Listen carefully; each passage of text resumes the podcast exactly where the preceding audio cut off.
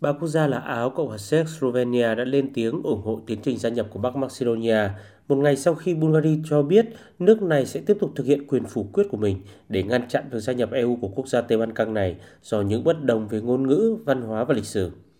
Ngoại trưởng ba quốc gia Trung Âu này cho rằng những vấn đề song phương hiện nay giữa Bulgaria và Bắc Macedonia không nên là nguyên nhân cản trở việc mở rộng khu vực của EU.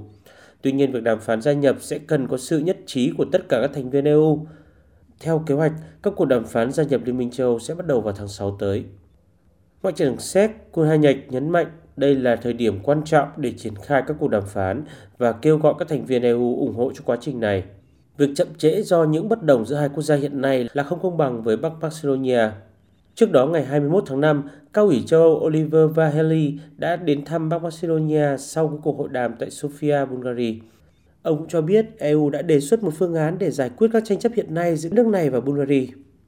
Gần ba thập kỷ trước, Bắc Macedonia cũng đã phải giải quyết tranh chấp kéo dài hàng chục năm với nước láng giềng Hy Lạp về tên gọi của đất nước, dẫn đến việc đổi thành Bắc Macedonia. Các quốc gia Tây Ban Căng như Serbia, Montenegro, Kosovo và Bosnia-Herzegovina đang ở các giai đoạn khác nhau trong nhiệm vụ tham gia vào các cuộc đàm phán trở thành thành viên Liên minh châu Âu.